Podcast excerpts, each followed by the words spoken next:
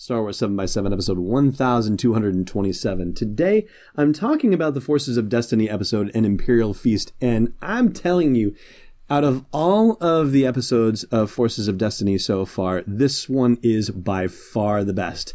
Punch it, Chewie.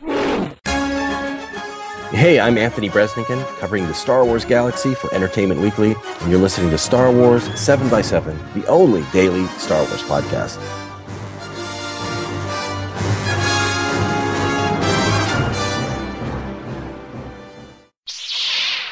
Hey, Rebel Rouser. Welcome to Star Wars 7 by 7 I'm your host, Allen Voivod.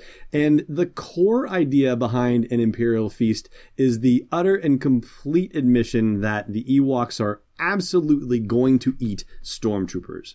Of course, it's been implied that these things are happening when you see helmets in the Ewok village in Bright Tree Village and that sort of thing. And of course, we all joke about, oh, they're bloodthirsty little creatures and whatnot. But here, it is upfront without a doubt that's it. They are there to be eaten. Period. Paragraph. End of story.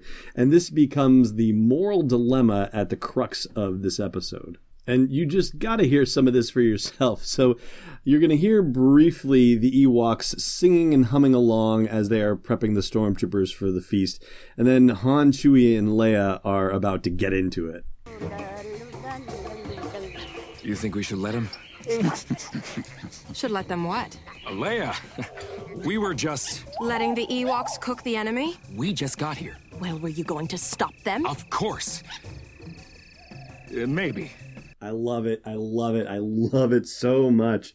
Uh, and so then we get slapstick. We get great slapstick as Leia goes to intervene and she pulls a branch aside that then snaps back and smacks Han in the face. She goes over to the Ewok who's working on one of the stormtroopers and says, Hey, you know, we can't eat the enemy. We got to treat him nicely. And the Ewok's answer to the head is to look at the stormtrooper and whack him on the head with a wooden ladle which again, I love it, I love it, I love it. And so Leia has to do something about this, obviously. So she tells Han to go get some rations from none other than General Hera Syndulla, who is on Endor. So, holy cow, now we have a Star Wars Rebels revelation. Not only does Hera Syndulla and the Ghost seemingly, I mean, yeah, we're going to have to talk about that for a second, uh, but not only does Hera survive the events of the Battle of Scarif, but she also survives another four years and all the way through the Battle of Endor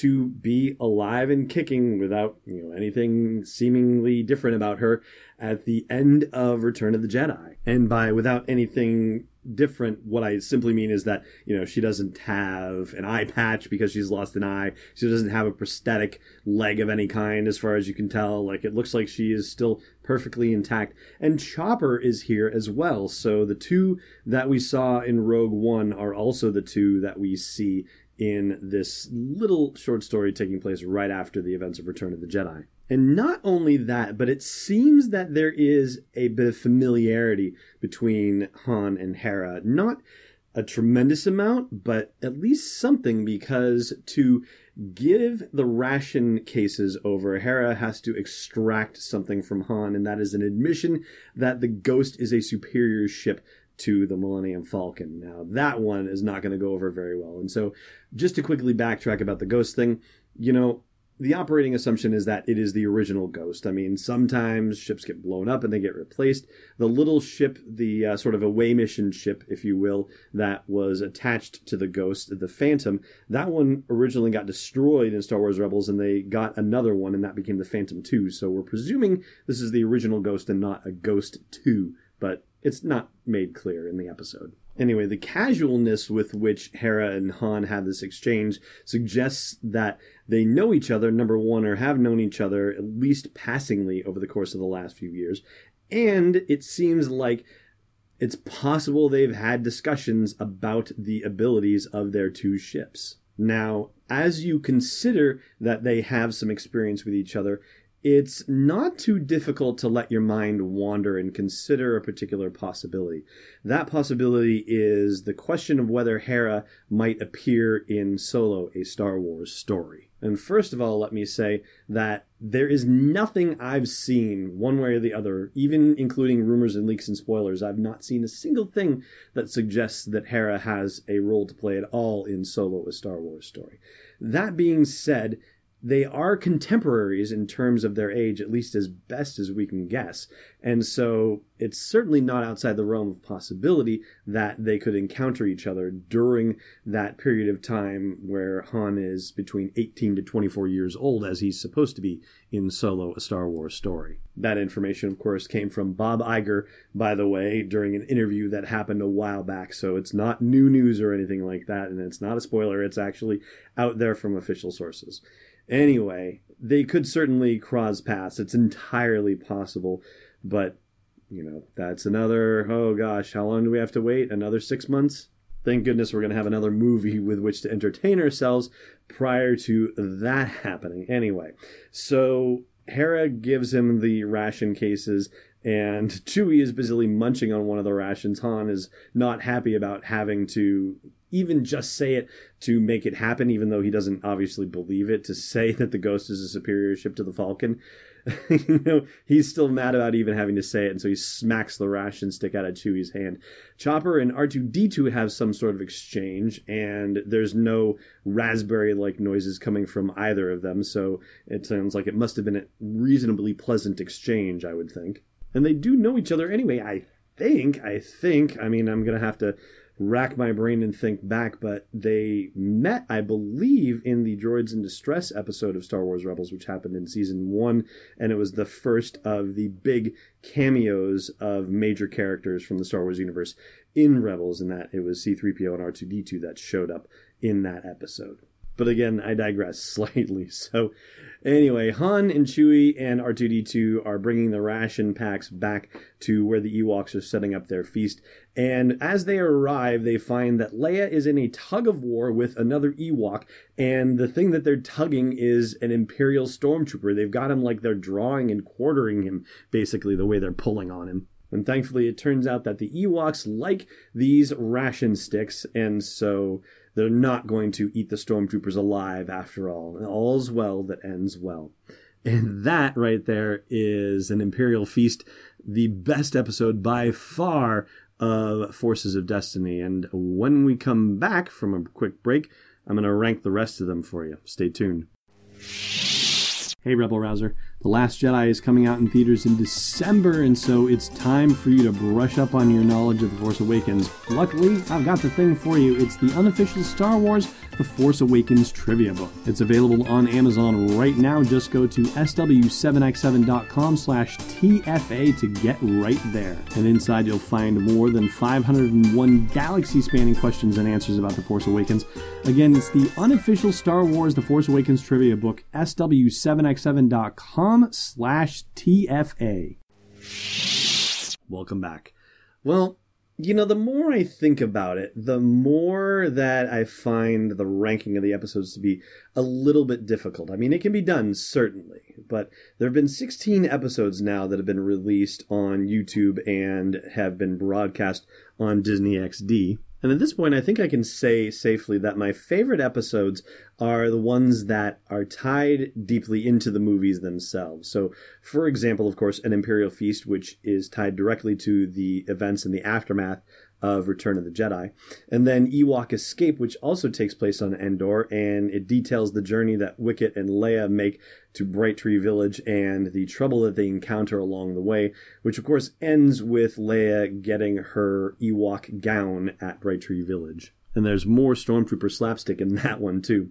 And then there are the three of four that feature Rey that take place during the events of The Force Awakens, specifically Sands of Jakku, which takes place from when BB 8 was rescued from Teedo by Rey all the way to their journey back to Rey's AT-AT to spend the night, and then BB 8 Bandits, which tells the story of what happens when Rey tries to bring BB 8 to Niima Outpost. And finally, there's tracker trouble, where Rey figures out that there is a tracker that's been placed on the Millennium Falcon by Unkar Plutt with an explosive device on it that they've got to get rid of.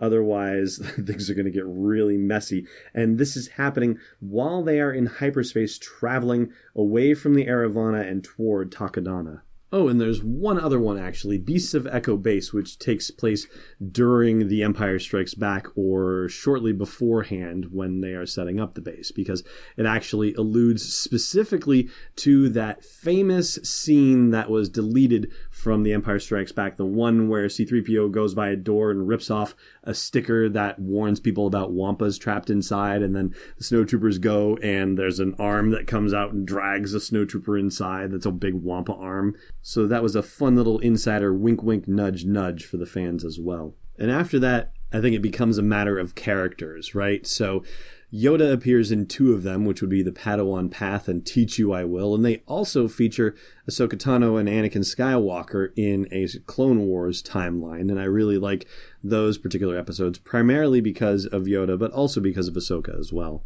And after that, they sort of blend a little bit for me, or blend in together. There's the Imposter Inside and Starfighter Stunt that features Ahsoka and Padme, which they're good. You know, they're certainly enjoyable. There's uh, one with Princess Leia and Sabine, Bounty of Trouble. Again, you know, it's good. Certainly not a bad one by any stretch.